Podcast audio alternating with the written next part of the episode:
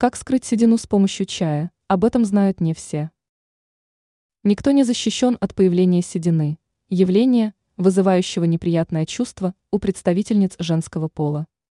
В попытке скрыть белые волоски женщины прибегают к краске и другим средствам, однако не все из них являются безопасными. Именно поэтому лучше использовать натуральное средство – чай. Чай является безопасным средством. Он поможет ненадолго замаскировать седину без вреда для волос. Натуральное средство на основе чая. Для приготовления средства вам понадобится несколько ингредиентов – листья розмарина и орегано, а также самый обычный чай.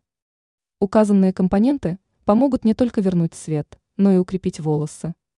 Возьмите пару листьев розмарина и такое же количество листьев орегано, а затем смешайте с 5 часов L черного чая.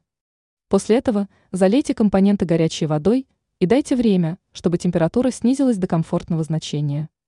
После приготовления средства нанесите его на волосы и оставьте под шапочкой на 60 минут. Спустя указанное время смойте водой и просушите феном.